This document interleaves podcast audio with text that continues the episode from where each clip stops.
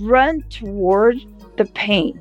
Run toward it. Don't run away from it because that's your reward. That's where the success is going to happen.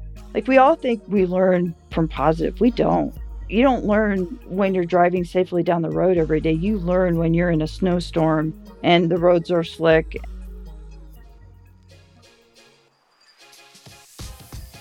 From Exabeam, this is the new CISO, a show about the people who lead IT security teams, the challenges they face, and how they overcome them. If you like what you hear, please rate, review, and subscribe to hear our new episodes first. I'm Steve Moore, and today I speak with Sandy Dunn, CISO and founder of Quark IQ. Sandy spent years with the Blues in healthcare before pivoting to a startup. What came next was a layoff with lasting career lessons. As Sandy embarks on her next step, she joins us to cover how she manages mentorship and embraces life's challenges.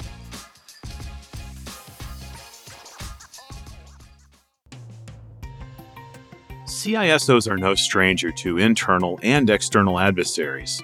That's why a passion for problem solving and an understanding of people are both key to success. So, when is it right to admit that you don't understand?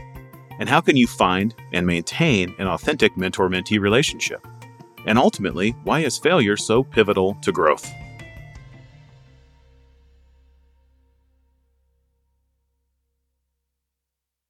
Sandy Dunn, thank you so much for being a guest on our show.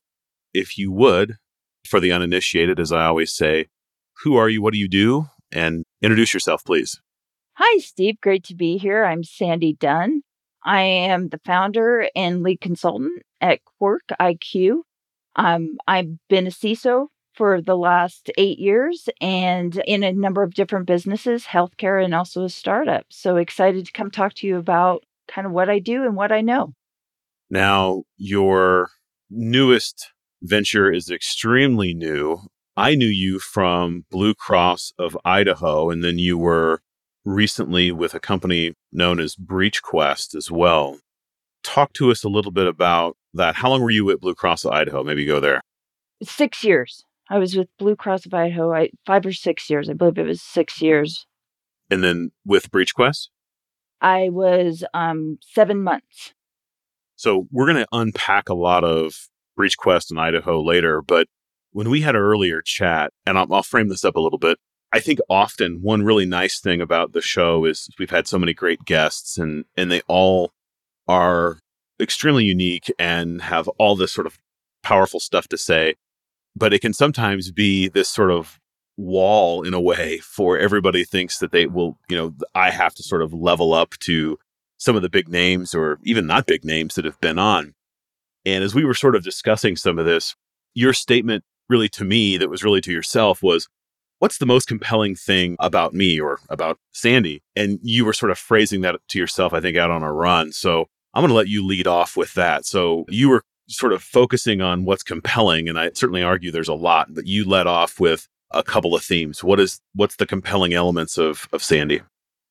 Well, I think the the thing that people might find the most interesting about me is I'm not a superstar in anything. You know, I'm determined and I'm persistent you know, I haven't written my own algorithm or anything. And so I've found a, a place where I can be very successful in the cybersecurity world using those skills being able to come in and ask questions and my love of the theory of constraints and understanding process and my passion for creating systems that work well. So I think the most compelling thing about me is I'm not what you would necessarily think of as the most brilliant person in the room. So when you aren't or aren't professing to be or are not acting like the most brilliant person in the room, what does that afford you? I, I have my own ideas, but what if you are or exhibit that? What does that afford you in terms of team leadership, meeting leadership, or meeting management, I should say? What does that afford you? I think uh, the benefit to to not feeling like I had to prove anything, you know, like not trying to be the most brilliant person in the room allowed me to ask the questions that nobody else would ask. And what historically what I found is I was brave enough to ask it because you know, I don't mind looking like I'm an idiot. And by asking, well, I don't understand, or can you explain it one more time? That doesn't, I can't connect the dots yet. What I often discovered was one of two things. A, I identified a gap because I, you know, there was a lot of assumptions. And B, often I was asking a question that a lot of people in the room wanted to ask but weren't comfortable asking. And so that's been i've found to help me with my success was i was willing to go out there and say hey i you know i'm just a goofball but i don't get it. Can you explain it one more time? So it has i would say you know we talk a lot about imposter syndrome and i actually don't like it i don't like the word very much because i really believe that we're all just out here bringing our own skills to the table and no one's great at everything. But I think that that's what I'm kind of saying is anytime that you feel like, hey, I'm not sure I should be here, I'm telling you, you should be in that room because you have a different role than the person maybe up there presenting or the two geniuses that are sitting there trying to discuss uh, something like you you have a different role and it's an important one i have seen in many phases of my career, the kind of how quote unquote experts can rule a room or overpower one. And a derivative of that is often the CISO or the security leader in the room kind of calling all the shots. And the situation that happens typically is everyone's waiting for the most senior person to say something, or they defer automatically to that person. And you, you get this habit that's formed. And it is, I think, one of the most dangerous conditions you can operate in because everyone's waiting for the boss. And you have to be careful also, just for the listener, if you do have a strong personality and you are in leadership, if you state your opinion first, or if you state it as fact, or even the direction that you want to go, it can pollute a better idea that exists in the mind of one of your staffers or one of the people in the meetings. You have to be extremely careful of this. As an adjunct to that, playing the role that Sandy's talking about and saying, hey, not being afraid to say, hey, I don't know it all. This doesn't make sense. I don't know, explain this. I think there's a people of all types that have an aversion to saying, I don't know. So those two things don't pollute the opinion, you know, state it last if you're forming one, and then don't be afraid to say, I don't know. That is a, especially as you, as you move up, to say, I don't know, be strong enough to say that confidently and then follow on correctly, which is, I'm not sure. Let's figure it out. I'll get back to you. Right. Those are giant brick walls that I see all the time. And so I think approaching it kind of with an element of humility, but also not being afraid of the immediate opinion of those in the room is a very positive thing. I think we lack that too much. I agree with you, Steve. I think as a leader, you, you really have you have to wear both hats. One is you're humble enough to say, "Go ahead and challenge my ideas." I, as well as I'm sure you have, have seen the mistakes where someone won't be allowed to hear that they're not correct, and it's you know it's a classic case of the emperor doesn't have any clothes. Like to me, it's shocking that anyone would lead that way because it's so dangerous. That means that if you aren't absolutely the most brilliant person in the whole wide world, it's very possible you're going to lead everyone down a bad path. But you also have, as a leader, you have to be strong enough to say, nope, I appreciate everyone's opinion and view. I've taken all of this and my own analysis into consideration, and this is the direction we're going to go. So you still have to be strong enough to lead, and everyone has to trust that you made the right decision. But uh, again, I certainly, I always want to know everyone's thought, and and that's really diversity to me. That's you know a, lo- a lot of times when we talk about diversity, we get caught up in kind of the more uh, external, obvious physical traits, color, gender, those kind of things. But to me, diversity is having a mix of different ways to solve a problem. And oftentimes that does come from different ways that your background. But uh, diversity is making sure that you have a whole group of people that can help you form a good, solid answer from different views. Completely agree. Often the one of the fastest, it's not the best, but the way to have early wins is do I see a team that of all levels have an equal voice?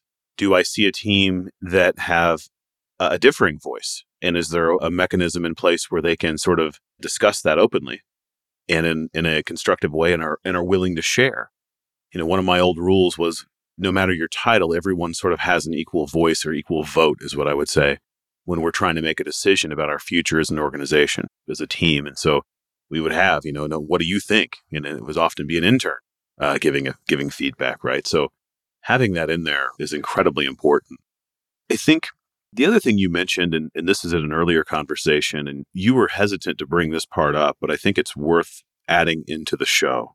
You talked about the benefit of sometimes having a softer side, which I, I wouldn't say is what we've covered already, but it's a, it's a little bit adjacent to it. But you talked about sort of the benefit of being a mother, but also being an, an executive. And, and it kind of, you were framing it in a way that I thought was very nice and helpful and kind of new and an idea that hasn't been shared before. You were a little bit hesitant. Hopefully, you're still not. But what does that mean to sort of the management and leadership of teams and people? Yeah, I think that a lot of what we learn, I mean, it's all about motivating people to make the right decision and to do the right thing. And anyone who's raised a two year old realizes the complexities of trying to talk to someone who doesn't generally understand exactly why you're asking them to do something and getting them to happily follow what you're trying to do.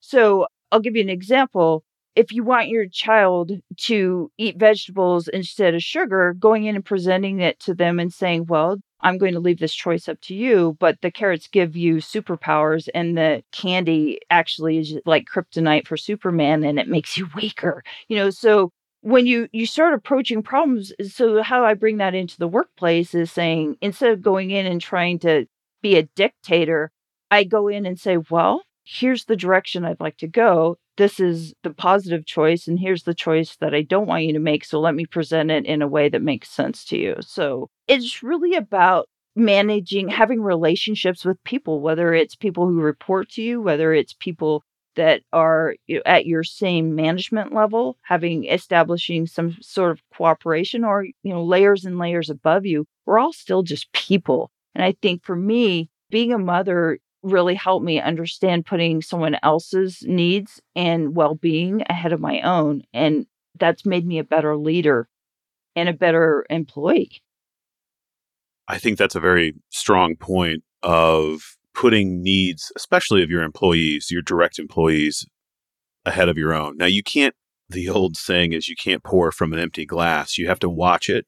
Otherwise, you'll find yourself kind of empty. But having that mindset of making sure they eat first, if you will, to use an, another leadership sort of axiom, that would be extremely valuable in sort of the preservation of the team. But also, you phrased something you phrased when you, in our conversation, you were talking about like, why is this person having a tantrum? And I think we've all seen situations where leadership, people that maybe our boss or maybe other executives i've seen it countless times where it's it's a tantrum and they're losing their mind. How do you you know managing that in the moment? And i think those that know me well would say i've got a fairly combustible temperament or at least used to. I've mellowed out a lot. But when combustible temperament steve is faced with somebody having a tantrum like that didn't always go well.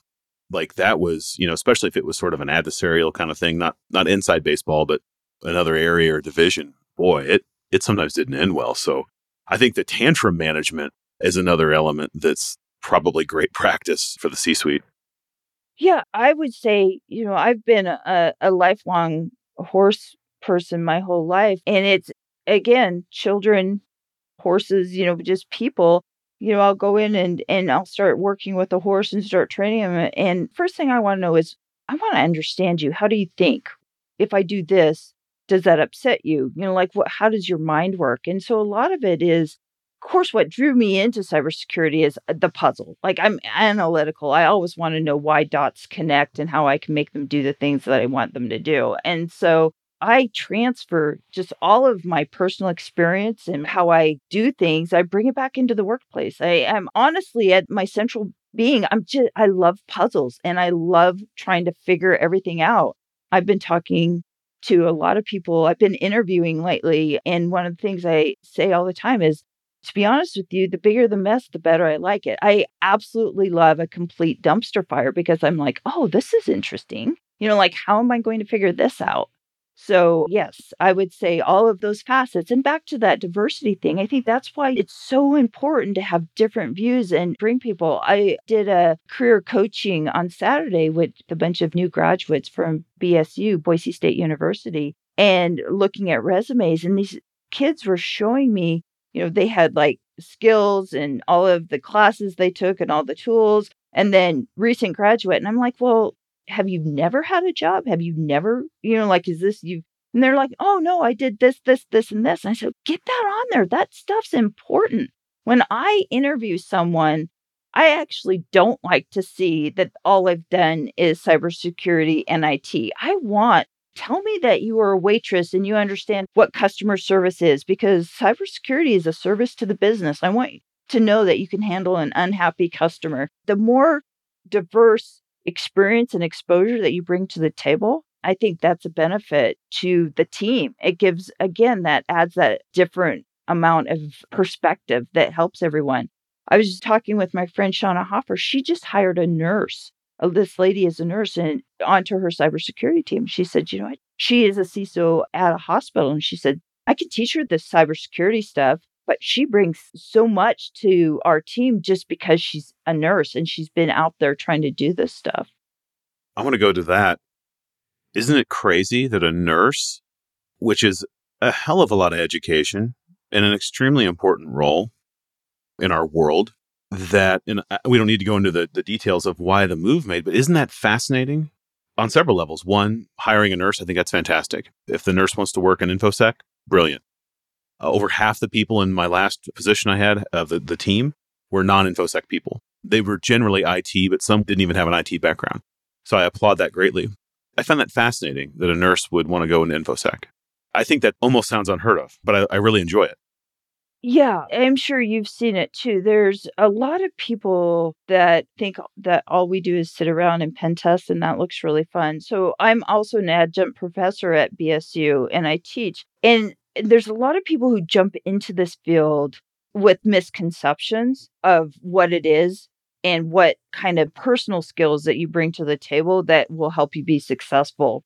And you've got to love challenges. You've got to love trying to untangle this huge mess. You also have to be passionate about cybersecurity. You have to have it in the very core of your well being, not only that you want to protect your organization, but you see it as in my opinion, that you see it as a national role that we as cybersecurity professionals are responsible for, that it's on us to help protect our organizations, our families, our data. It is a calling. But it's funny because within five minutes, I can go, this isn't going to work for you. Now, I don't always tell them that up front, but within a five minute conversation, I can tell if they're a fit or not. I had a conversation with a gentleman two days ago and no college degree, has been a real estate agent, has worked, you know, he's had this really diverse career. And I just, I was like, this is the guy. This guy's going to do awesome. And he's just learning now, but it was just, you can hear the passion, you can hear the enthusiasm. It's in their blood, I guess, in their DNA. I absolutely agree. There has to be something in you that drives you to want to continue to do the job because it's often, it can be thankless, it can be exhausting, and it's, by some measures, it's almost impossible. Like you are, it's a state where you're guaranteed failure. The bad day factor can be very high, and sometimes the good day factor can be kind of low. Even a great day is still, man, it's still a grind because there's all this sort of maintenance activity, there's all there's audit activity that never stops. There's the adversary cycles that are ongoing there's the performance and availability of your gear. There's the changes with the business. There's the changing opinions of what you should or shouldn't be doing that are influenced by internal politics. You are getting hit. You are an island. You have both internal and external adversaries, and not all of them are meaning to be. And it's sort of a no win, impossible sort of thing, but you have to want that. And I wouldn't trade it for anything. My role now is a little different personally. but sort of was carrying a pager for almost 20 years kind of scenario, right? So when you get people who just exude the wrong kind of thing, you can kind of tell this may not work or this may not be long for you. For you, you said within five minutes, you can kind of call this is not going to work. What are some things that call out to you when you interview that you think, ah, this is kind of a red flag? Uh, is there anything in particular that you would say was like, hey, this, you know, hey, kid, this probably isn't your path? What would that be? If they're asking me questions that they could find with a quick Google search, I'm immediately going, this isn't going to work for you. I get asked to be a mentor quite frequently, and I do as much of it as I possibly can. I'm so thankful for all of the people who help me, but it's very frequently I will get someone who is asking me questions that they absolutely should have Googled. And to me, that's like, okay, if you're not curious enough to actually try to figure this out on your own, this will be frustrating for you. And it'll be frustrating for the people who try to work with you. I mean, it's amazing they would go to the effort of finding a mentor or be in that process and approach the effort of the relationship with just such sloth to not do that. I've seen it myself sadly. But yeah, that's obviously a huge kind of red flag as well. You, I want to go back to something you said earlier. Uh, you said you're an adjunct professor at BSU and kind of working on a workshop. This is something kind of a call out that I'd like you to expand on a little bit. But resume review for everyone, especially kids, young adults, but even senior folks to have a circle of people that you can trust that will review your resume you know, maybe three or four people, may not, maybe just two. So both having that and then doing that, I can't, I can't stress how important that is. The one more thing I'll add to that, and then I'd like to get your kind of take of all of that is my goal is always never to need a resume. You're kind of known well enough that you get the phone call rather than needing one. But to that point, and to, until you get to that point, which you may never, you have to have kind of your crew. You you need a couple mentors or peers but then I think you also should be reviewing others' resumes as well. So, what was that scenario that allowed you to do the resume review? Is that just part of your adjunct professor role, or is it something else that you did at BSU? It was a cybersecurity career day that they brought in several industry professionals to come in and just for kids to ask questions and do um, mock interviews and look at resumes. But Steve, I can't even tell you, it was so fun you know, I know sometimes we're all tired. We have full time jobs. We've got all this other stuff that we're trying to do. But anytime that you go get back and see help some of these other people, it was just fantastic. You know, I had so many people come in and tell me about, oh, you're Sandy Dunn. So, so I teach online. You know, I meet students, but it's they it's all pre-recorded and they go through it. And I've developed the course and we we do Zoom meetings during the week but a lot of times it's not like being in a classroom where you can like really meet and talk to people and stuff. And so I got to meet so many uh, students who had t- taken my class and they were, you know, like, wow, that was the best class ever. And it helped me with everything that, you know, every other course I took that really helped. But the ones that really get me excited is when someone comes in and says, wow, I took your course. I went in, did an interview, and like all I had to do was just respond with what you said. And then now I have this job that I'm making twice what I was was before. So it, it's just so awesome to be able, as you probably know, the more you give, the more you get. It, it rewards you 10 times more than it does them, I think. But I had one more thing I wanted to share. So uh, prior to several jobs ago, I was busy job hunting. I was looking for a CISO role this person was looking for a very technical role. And we became job hunting buddies together. And it was such a great experience because, you know, as you know, when you're out job hunting and applying and interviewing and doing all of that kind of stuff, it can be a little disheartening. I mean, your resume goes into a to a deep dark hole or you go through the grind of getting asked 20 questions and then not getting hired so we were each other's support systems. So we would share what jobs we were applying for and we would make sure that the person had tweaked their resume the right way. And we would do mock interviews to each other. And it was wow. We keep threatening to do a talk on it because it was such a great experience to have a support system as you go through and, and try to go find that next role. Having that network and exercising really all of, of what you just described.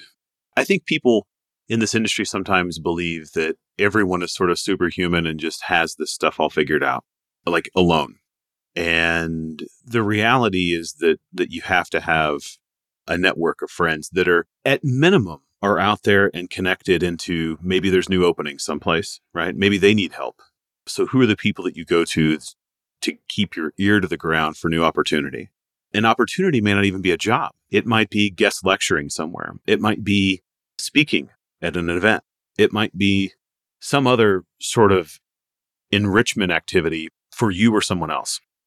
But as you noted, it's you have to be that before you can receive that, which is the the other piece. You've got to eh, you kind of have to pay in in a way, and it sometimes takes time. So for those that are wanting to do this, it doesn't just happen overnight. it's it, it takes time. It doesn't start off just it's not magic. I completely agree, Steve. And I think that, you know, I don't love the, you know, the mentor mentee words, you know, because I don't think it has to be official. I think it's just relationship building, really.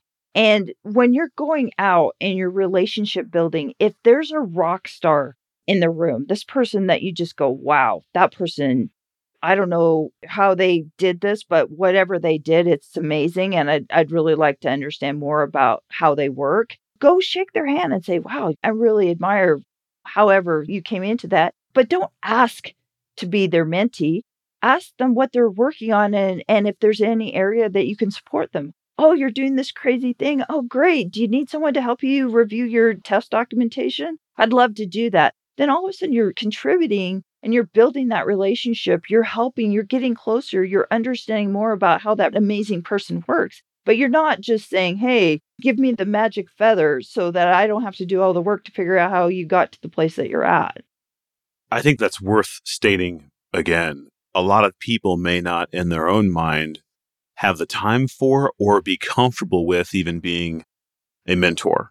They may have their own doubts about themselves, but you may need help related to something that they're really good at. That's the other thing. Don't make the mistake that just because someone's a mentor that they're good at everything. Making it human, personal. I'm good at like three things, and I'm really good at those three things. And I'm shit at the rest of it. And so you have to know what do I delegate out? What do I hire in somebody that can help with that? Or just know your weaknesses, know your strengths. So they may not feel like they have a strength in mentorship. So you may need to go in and say, Hey, I'm working on something similar, or Hey, you know, I'm serious about this. I'd like to help out and get some more experience in this. I'm really good at XYZ. Can we talk next week about this? Or can we get coffee now and talk about it? Whatever that is. And they're more likely to say yes in that regard. And especially in the example you're talking about. Hey, you're at a conference or you meet somebody. I think that's, and I think also if you say, will you be my mentor? A mentorship is a very personal thing. It's, you know, the core of it is, you know, there used to be an apprenticeship and a mentorship. It was a long term. It, the original apprenticeship was seven years which roughly translates to a 10,000 hour rule, which I won't even go down that rat hole. There's math behind that where you become a journeyman. But this is that's it's more of a, a student teacher kind of thing. You just might need help. There's, it's a different scenario, right? And so I think calling that out, the difference is is a, an excellent point. Well, and the other thing I would just hark you back to several, as I said, I, I try to help as many people as I can. And often they're like, okay, that's awesome. And then I'm having to schedule the meetings. I'm having to do all of the, I just added more work to my plate. If you want to be a mentee and have that mentor really enjoy working with you, offer to do the work. Like you set up the meetings, you find the time on the calendar, like you do the work. And then they're going to be more open. I have a relationship right now where I'm just very close to saying, I, am sorry, I, I, I can't do this anymore because she has a you know, almost impossible schedule. And I have to somehow squeeze my calendar to figure out, and I have to schedule meetings. I'm like, why am I doing this? I have a, a good friend who was talking about this, not about mentor mentee, but just friendship in general. And his statement is, you know, we all run into people out in the world and they're acquaintances, maybe they're even friends. And they say, Oh, we should get dinner. We should get coffee. And he, if you tell him that, he absolutely hates that. And he's like, Well, okay, like then take the initiative just to set that up. Like don't make the occasion, the chance encounter the vehicle to say that and then not follow up, which is what most people do, right? Just do it. Just do it. Stop with these fake platitudes of, oh, yeah, we should hang out. We should, okay, then hang out. Yeah, it's, it's a weird social thing we have. It's especially in, in, in the States here. Yeah, do the work, carry the water. Like you set up the meetings. And I would expect exactly the same. And if I were asking for the help, then I would do the same. I would gladly set up the meetings, set up the Zoom calls, find the place to meet, ask what's close to them, whatever. I want to spend a, a little more time on recent sort of career moves you've made. So you were at the Blues for quite a while. That's how I met you. But I want to pick your brain on moving from the Blues, which is very, I would say, more traditional, more stable. You probably have a, a real good idea what your budget's going to be each year. There's not wide, you know, and wild swings. Larger organization. You went from that to a startup, which it couldn't be any more different in a way. And I made a similar move going from a giant company to the time a 100 person company. And it, it's been great. But you made that move. Walk us through um, what went into your thinking at first to leave the safety of the blue to go on an adventure that is a startup? What was the trigger for you on that? Talk to us about that move. So, as you said, I mean, the joining any type of blues organization, the blues is a fantastic system. I had a great team. And the other thing about being part of the Blue system is you really have a whole group of other CISOs and people that are there to help you with, you're all doing kind of the same thing. And so it's a great place to do cybersecurity. You know, you're part of HISAC. That's a, I can't say enough good things about the health insurance business that I was a part of. But like you said, it's pretty standard. I mean, we all, uh, you and I both experience having incidents. I mean, we definitely have our days that go badly, but all in all, it's pretty consistent.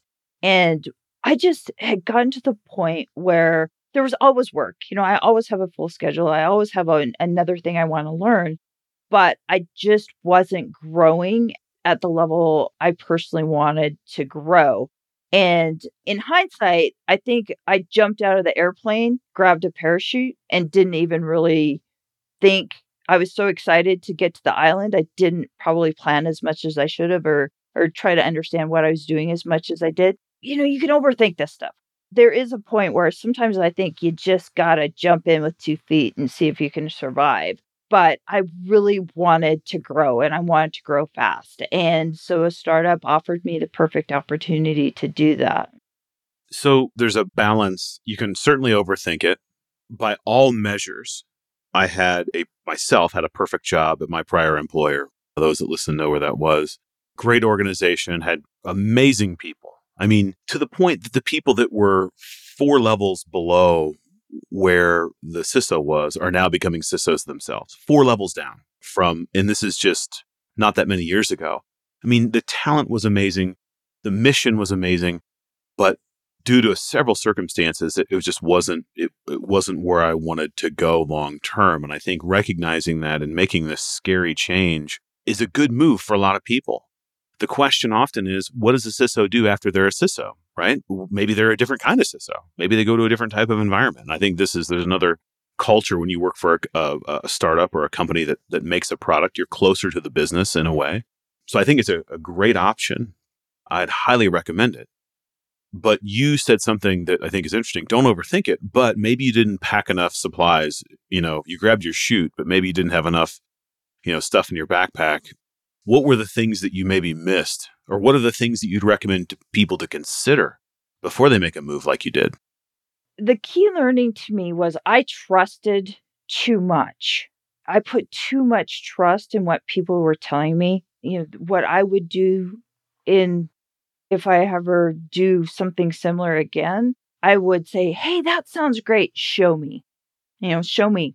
Give me confidence that what you're saying not just you have a great idea and put some, you know, make sure don't just trust.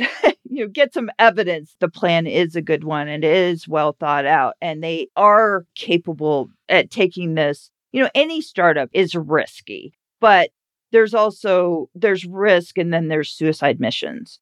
I will tell you that my small piece of advice is also look at who are the investors and who is in charge of sales, who's the CRO, who is running sales, uh, what's their track record. It's not enough to have an amazing technical idea. That's a great place to be. But it actually takes a lot more to, if you're going to actually be part of something and help make it grow. And the other shift I'll tell you is that not all of what you'll be doing, I don't have an operational role today, but many would. But you're not just in charge of security, you're also, everyone is an implement of the company. So everyone is helping feedback with product. Everyone is helping to some degree with sales, with thought leadership. And, and really, you, you talk about showing proof. Just get good definitions on what does success look like and what really will be my happiness. Yeah, I, I, think that's incredibly important. Any other thoughts on is it questions you wish you would have asked? You wanted more detail and you were there seven months, right? And so that's kind of tells how long the journey was or the time in the journey. But anything else in general, right? You have listeners here that are that are thinking about the same kind of move. And, I, and it's one I highly recommend. But anything else that Sandy would recommend, especially for someone who hasn't worked in a startup before? That's the key piece. Learn about startups, learn about pitch decks, learn about all of the things that startups need to do to be ARR. And it is they how they have to be able to get to the next stage is much different than a traditional business. So definitely do more homework than is would be my suggestion. Yeah. What is the real goal? What is their definition of an exit? Is it acquisition? Is it going public? Is it getting acquired? Like what what is that? Um yeah, there's a lot that goes into that and and I think that it's a different set of responsibilities. It's very the other thing I'll say it's very fast. Very fast. Decisions are made much more quickly. The other thing that again, you know, the evidence which is if I had had said okay, that sounds great. It's a great idea. You've got talented people. Show me a roadmap. and like show me a timeline and all of the pieces in that timeline. That would have, you know, it's not going to be perfect, but I think I would have picked up earlier that, oh, wait a minute. I'm not 100% sure they understand how software development goes. Uh, you know, I came out of that world when I worked for HP. So I'm very familiar with you know, releasing a brand new product and all of the things that have to go into that. And so that's probably the one thing that I I assumed everyone had done this before and that was not the case. Yeah, product security is is a big one. And it's something that honestly a lot of CISOs haven't done or they haven't come up through that because the product of what they have it's a little different when you're sort of selling. It's it's one if you're developing a product that is sort of consumed internally or it may even have an external focus or an external lens, but you're sort of selling this via a contract. You, in a way, are partially developing the product, being closer to the quote unquote business where the money's made. And then you have to insert yourself and, and you're directly, maybe more directly than ever before, either slowing down or inhibiting or enhancing to a greater degree beyond what you've probably felt directly before. And that could be a, a huge point of friction if not done correctly. So this gets into a little more of a tough spot, but it's also it has a silver lining, I think, maybe a gold lining. So you spent 7 months at your prior position and there was a big layoff and you went through that and, and you equated it a little bit. This is a very human sort of assignment of feeling, but I think it's important to share.